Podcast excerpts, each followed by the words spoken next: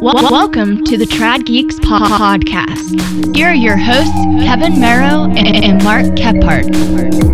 Hey, what's going on, everyone? Welcome to our very first episode of our podcast covering everything traditional archery. And if you're still awake by the end of the show, You're more attentive than Ma- Mark in a tree stand.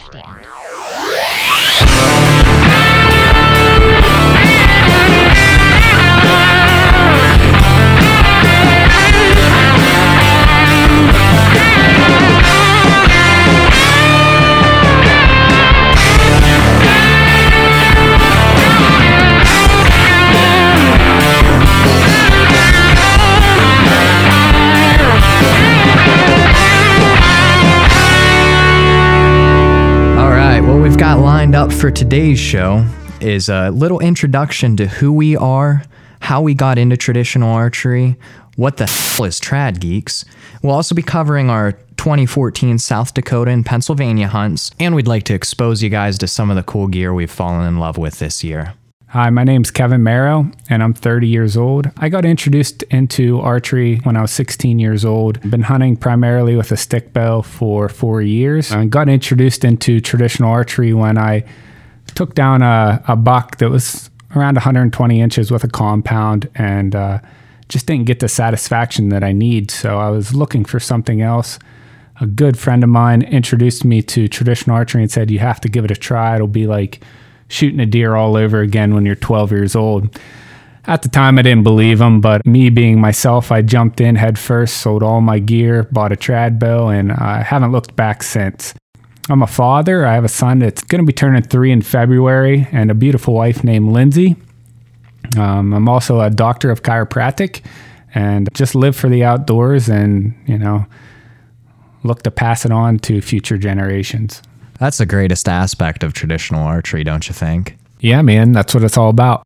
By process of elimination, you should be able to figure out whose voice this is. I'm 28 years old. I've been hunting uh, since I can remember. I think when you were 12 was the first year you were allowed to drag a rifle into the woods and hunt. My entire background in hunting was the hunting camp scenario.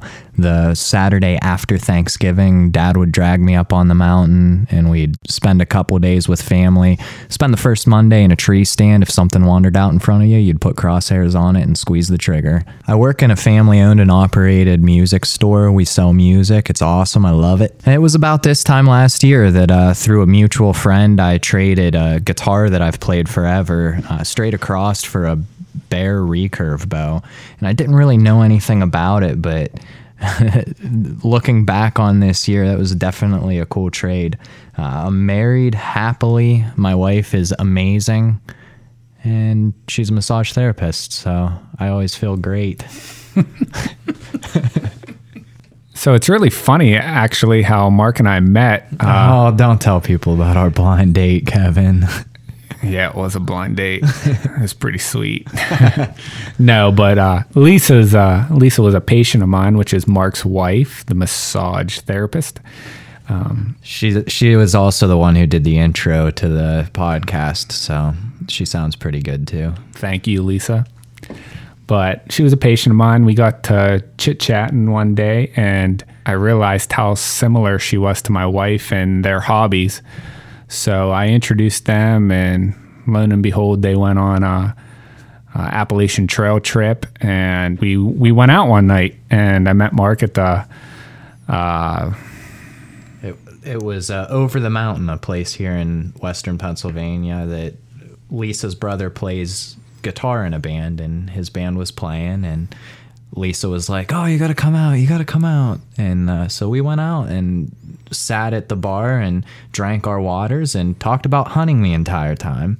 Yeah, pretty much. And and Mark told me he had a, a trad bow and was looking to get started into uh, traditional archery, but was kind of fearful because there's a lot of factors that play into it. I simply told him, "Hey, man, get out there. Let just give it a try. You have some arrows. Go out, start shooting a little bit." And uh, luckily, spring turkey was coming around, spring gobbler, and I said, "Hey, that's the perfect perfect chance to get out there in the woods and and see how you like it." Yeah, I actually uh, put a picture on Instagram of I was shooting in my basement. It's about 13 yards at the most. and I shot a good group of three arrows and took a picture and put it on Instagram. And uh, I had my shotgun all ready to go turkey season, and I put I just shot a good group. Should I take the shotgun or should I go with the bow? And uh, Kevin encouraged me to take the bow out, and I spent every day turkey hunting with a bow in my hand, and it, it's probably the most memorable turkey season that I've had. Um, and that's that's really in in our story, kind of where we started with Tradbow Productions and with Our uh, friendship. our friendships, everything uh, was over that turkey season. We were out a property um, that he has access to hunt. Um, go ahead and tell the story. Yeah, so it's a property that I luckily have access to. It is private property, um, but it does get heavily hunted by other hunters. Uh, I haven't hunted that property very much, but it was kind of a last last ditch effort. Uh, it was the last week of spring gobbler here in Pennsylvania, and I said, "Hey, Mark, let's go out and give it a try." So we went out and heard a bunch of gobblers on the roost that morning. Um, one was really far off, and uh, well, actually, we didn't hear a lot, right? We didn't hear a lot that morning. We heard one gobble really far off on the roost, and and us being us, we're so much alike. We said, let's go after it. And I'm not kidding. This this gobbler had to be at least a half mile away, and we started hoofing it, and uh, no luck. We we weren't hearing anything, and so we we did what any tradbow hunter would do, which Mark wasn't used to, is we just started stumping and and shooting arrows at stumps and chipmunks and just having a blast. And uh, there was an old strip job that we just kind of peeked over, and sure enough, there's uh, three gobblers just strutting in this uh, strip field. Uh, we decided to set up on them, and um, you know, I'm not very good at calling by any means, but Mark Mark is really good at it. Um, so we set up no blind, just a couple decoys, and and our cameras were, I think, dead or We didn't take them out. We didn't take 'em out that was, day. That was before we uh, kind of decided on the Tradbow production things. But Yeah. I get my any turkey talent that I have, I get from my dad. He anytime I've ever gone out with him, he he always has birds coming in. So. Go ahead, Mark. Tell tell the rest of the story here. So uh, I'm set up the the way that this road runs, and we looked at a topo map on the phones because that's what everybody's doing now. You don't drag a map into the woods; you drag your phone into the woods. But I thought the birds would come up from the underside, just the way that it, the way that the map looked. Uh, so I was set up facing that way, and I had set up Kevin facing the opposite way, so, so that we'd have both areas covered. Um, but sure enough, those uh, those gobblers and I, I called a couple times and they responded. I, they knew we were there, um, but I think one of the problems that we as hunters have sometimes is overcalling. So I just kind of was patient and would every couple minutes would call and if they wouldn't respond, I'd shut up. And so they worked out, and it was probably 30, 40 yards um, up the hill on Kevin's side. They crossed the road that we were set up on. It was a, a kind of a strip road. Um, and they walked across, and they, they went about 40 yards away from us and then worked down through the woods right away from us and we're out of sight, out of mind. And so I told Kevin, I said, get spun around. Well, I'll see if I can call him back in. And I, I was probably pretty confident that I could call him back in with my with my hunting skills. I was not confident. I was not confident at all. So so I started calling again, and sure enough, uh, one gobbled, and it. It, it was a it was a more of an immature gobble and what what's funny is the first turkey that we saw coming back up that side hill uh, was a little Jake that wasn't with the original three. So they worked down that side hill and got hooked up with this other gobbler, and those those three birds were chasing that Jake around, and it was so funny. Rough. Uh, yep, uh, he the one would gobble, he'd get all puffed up and spit, um, but they. Uh, they were at a place they were working kind of the same way back to kind of the same direction that they came from. And so i just clucked a couple times just to let them know where we were at. And that the big gobbler spun his head and locked on those decoys and started coming right in. Um, it was it was kind of the perfect scenario. Uh, that thing was walking towards us and i've I, you hear them spit a lot in the woods i guess a lot if you're out hunting them um, as hard as we hunt them but i've never seen that actual ha- actually happen and it was real cool at about 20 yards the thing's walking right towards us and it just lets out a and and I've never seen that before. So it was Yeah, and at that po- at that time, I believe it was what 15 20 yards in front of me, walking straight at me.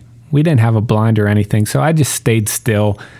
Wanted that bird to come as close as possible.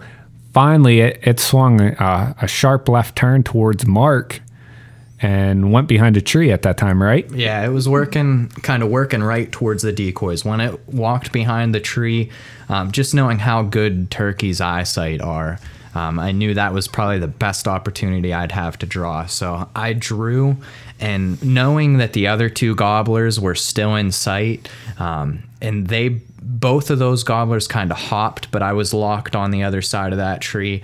That gobbler ta- took three steps out, just like he normally would. I was at full draw. I let that arrow go, and and I missed. and then I laughed, and our friendship kind of took off after that. We high fived and fist pumped a little bit there, and uh, ever since then, we've been uh, hunting together nonstop. Yep, that was an awesome experience.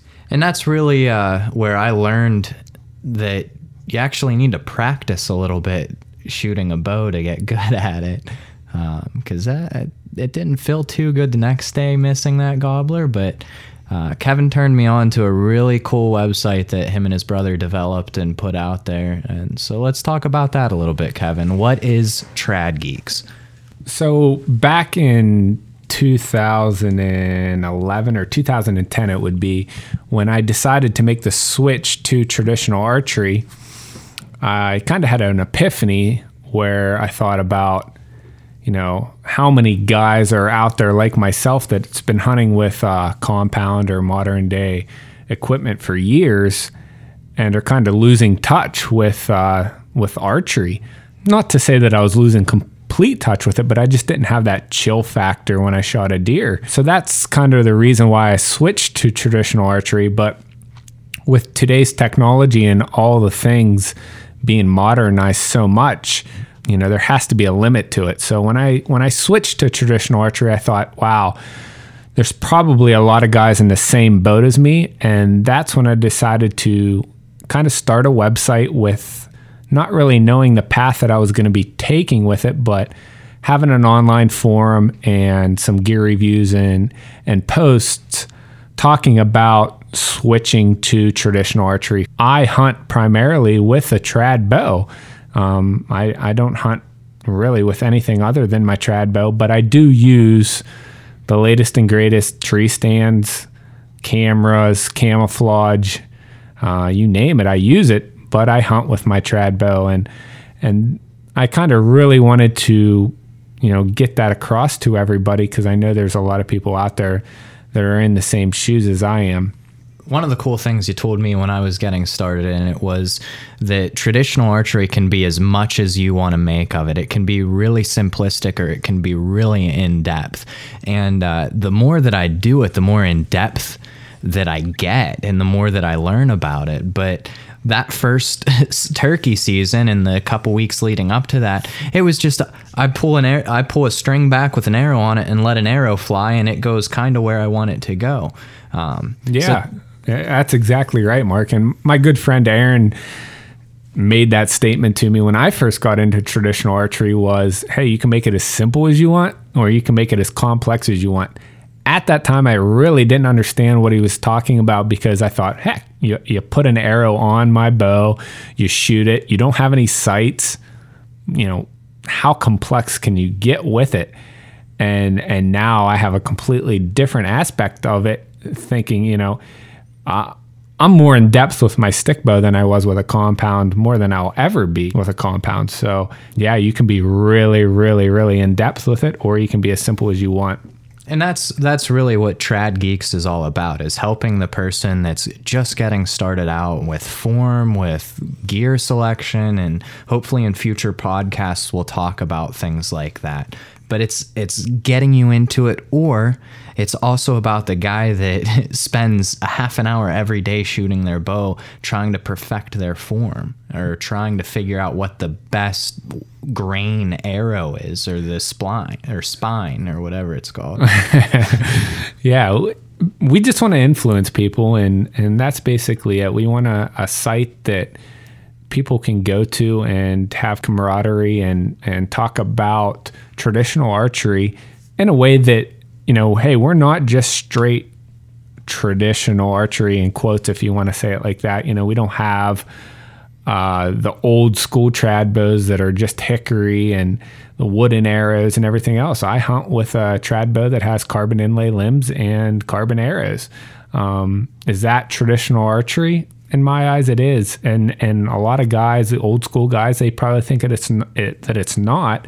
Um, but and that's okay. There's yeah, that's okay. I don't I don't feel that there's any right or wrong answer there, but um, it's a step in the right direction in my eyes, and we're trying to trying to get people involved, and that's that's pretty much what Trad Geeks is all about. Since I've met Mark, we've kind of taken it to another level with the filming aspect of it and uh, starting Trad Bow Productions, which is you can find that in our Geek episodes, which is where we're putting all of our videos and in the future going to be submitting them to film festivals and all that. But um, that's, that's, where Mark really really plays a big factor for us. He's great with editing, great with music, and the reason why we're having a podcast.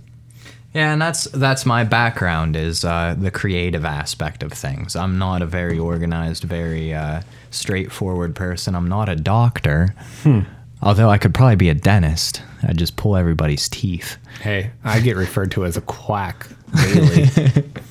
but uh, but that's my background, and that's what is fun for me is um, shooting a trad bow is as much of an art as playing guitar because it it really becomes an extension of you. Um, when you draw that string back and reach your full draw and or, and hit your anchor and everything feels good and you let that arrow go and it's two feet off the target where you were aiming it is really an extension of you and it, it's a cool thing. There's just a feeling that you can't get anywhere else. And that is the feeling that we're trying to introduce through trad geeks and really, Trad Geeks would not even be possible if it wasn't for my brother Ryan. He built the website from the ground up. He does all the code work, uh, the CSS work. Um, anytime I have any issues with an app or anything like that, technology my, in general, my brother adds it in. So he is the man when it comes to uh, the the website. So uh, let's let's dive into our 2014 season, um, specifically South Dakota. Yeah, South Dakota, man. Um, when did you ask me if we wanted to go to South Dakota hunting mule deer? It had to be late spring, early summer. Uh, I was sitting at my office thinking, man, I just got to get back out west. I, I got to go back out west chasing muleys. Um, it's just something I have to do, and it's probably going to be something I have to do until I actually have success with it not that killing something is the success, but yeah, I, I just got to get it. it. I got to get it done. Yeah, and that's he. Uh, I think it was a text message he sent me. Would you be interested in doing a hunt out west, South Dakota, specifically for mule deer with the trad bow? My experience on a trad bow was missing a turkey. so I was I I dove in. I said, "Yeah, let's do it." We drove 20 24 hours. 24 hours. We kind of split the shift heading out there. The way back, I think I drove the long leg, but Yeah, you definitely pulled your weight. Uh, but we went out with backpacks and uh, or pack frames and camp and hiked in, and it was just an awesome experience yeah, we packed in bivy packs and uh, hunted on a walk-in only area in South Dakota. Um, in South Dakota, you can only um, camp on a BLMA property, so you got to be careful of that. But we made sure we we had to hike in approximately three miles, was it, to that BLMA yep. to set up uh, base camp. Um, we hunted that piece of property, which was thousands and thousands of acres of public land, that I got word from a good friend that was a really, really good area to hunt. Unfortunately, the the weather was not in our favor. We were dealing with 80 to 90 degree weather to get back to base camp. And then throughout those three days, it was nothing but hot weather. There's no cover in South Dakota in those uh, public walk in areas. So it was more like hunting in the desert. We saw a little deer activity in those three or four days, but we had a blast trying. And Kevin, being out there uh, previously, had experience in the Black Hills and we made the decision together that we were going to pack out. Was it the end of the third day or the end of the second day? End of the third day. The end of the third day, uh, we made the decision that the next morning, and the weather was turning. It was it it was going to drop about ten to fifteen degrees, and the next two days were thunderstorms, like ninety percent chance of Yeah, torrential rain, rain, downpour. rain. Um, so we made the decision that tomorrow morning, if we didn't get on a buck, if we didn't get on a deer that we wanted to kill, uh, we were going to pack out um, and head to the Black Hills and try our luck someplace else. And uh, so we did. The next morning, we went out, didn't see a thing, packed out. It took us about half the time to get out as it did to get in, hit the car, and we drove another couple hours to the Black Hills. And that night got set up on a water hole. Um, wind was good when we set up, but wind shifted and it was bad by the time uh, we were expecting anything to come through. So we actually uh, hiked out and just spotted on some ridges. Saw more deer in that night than we saw the entire three days we were hunting. So it kind of confirmed our decision to move. Yeah, we definitely made the right decision to move uh, to the Black Hills. And the population of mule deer or deer in general in the Black Hills is a lot higher. However, the stalking conditions in the Black Hills is a lot more difficult because of the burn areas. So sneaking into a uh, you know a deer in its bed in the Black Hills is a lot more difficult. But we were willing to take that chance because the weather just wasn't cooperating, and where we were at, we just we just weren't seeing the deer. So after a few days of hunting the Black Hills with pouring down rain for the majority of the hunt, uh, we didn't have much success other than a few muley doe and some small bucks. Uh, my father gave me a phone call and and said, "Hey, I, I think you should try this area. It looks really good on a topo and and uh, Google Earth." And I thought to myself, "Dad, you're you're in Pennsylvania. We're here. Like, you know what what's good? What good is scouting on Google Earth at this at this point in time?" But anyways, I, I took his advice and he wanted us to go check out these two locations. So I told Mark, I said, "Hey, what do we have to lose? Let's go check these out." So we we go and get parked and start hiking up into this area and and we get up in there and I just I look at Mark and I say, "Look at look at all this cover." I said, "We can't we can't see a thing. How are we going to ever spot anything?" And at this moment, my negativity started flowing and I'm kind of a negative person and Mark's kind of a positive person, so that's kind of why we get along so well. But uh, he said, "Hey, man, let's just check it out. We're here. You know, calm down." I said, "All right." So, in the moment, rain's coming down, and and we just really needed some something positive to happen. So we start hiking down through this draw, and I'm not kidding. We start down in there 100 yards, and I say, "Mark, Mark, stop, stop." And I spotted a muley buck. It was a nice five by five, probably 150 inches on the opposite hillside, maybe 200 yards away from us. We watched this buck bed down and get situated, and I was up to draw for the first uh, stalk in on this buck. So after watching him for a little bit and putting together a game plan, I stalked in on this buck. Had to come in downwind, obviously, but the way he was bedded, I had to come in at the same level of him on that hillside so that I wouldn't get winded. So as thick as it was, it was it was tough to determine where I was at on that hillside, but I thought I was pretty accurate coming in on him. Got to a spot after about 30 minutes of stalking in because it really wasn't that far of a stalk. I thought to myself, man, I think that's the tree that he was bedded under. No sooner thought that, and the wind hit me in the back of the neck, and I thought, oh no. And I pulled up a rangefinder, ranged that tree, and it was 29 yards.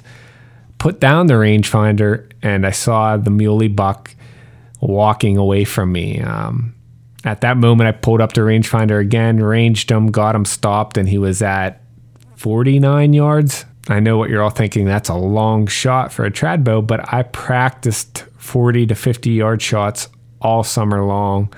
I was pretty confident that I could put an arrow in a pie plate at that distance after reading several articles that Mark sent to me. Go ahead, Mark, talk about those. Tread, Tread Barta, I remember watching on TV, and uh, I was younger, probably not very much younger.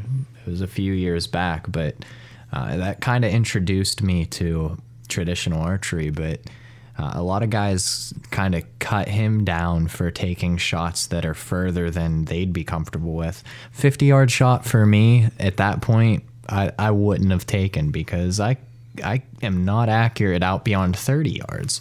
Um, it's my first year doing it. I'm not good at it, but a guy that shoots every day and that was tread that was mr Barda's kind of forte was hey i'm out there every day doing it of my life. And if i feel like it's a good opportunity and i feel like i can let that arrow go and it's going to kill the animal i'm going to do it. Yeah and what it comes down to is personal confidence. And i'm a true believer in that. I don't i don't hold anyone to a standard if if they feel that they're confident at that range and they've practiced and, and they're confident in themselves, more power to them. And and at that moment, you know, getting within range of a, a mule deer with a trad bow is is tough. And 49, he was completely broadside, unaware really.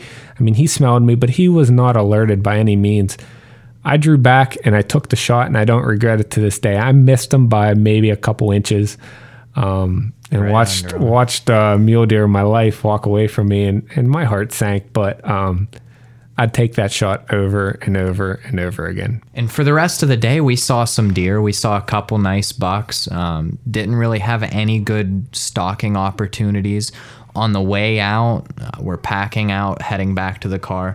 And the cool thing about a South Dakota deer tag is uh, for out of state guys and for in state guys, that deer tag's good for a mule deer buck, a whitetail buck, mule deer doe, or a whitetail doe. And I kind of went out with the mentality of uh, I'm a Pennsylvania hunter. I've always killed whitetail deer my entire life.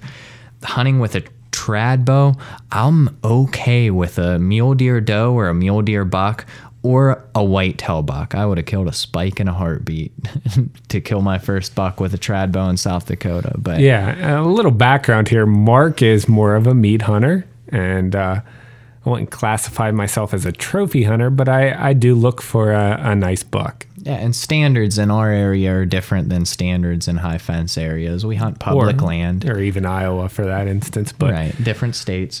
But for me, it was always uh, if you have the opportunity to kill a deer, kill a deer and that's up at camp dad and i's room we've got spikes the whole way around the room and i wouldn't change it for anything in the world. It's it, hunting is what it is to you and that's the cool thing about it is it's ingrained in our culture.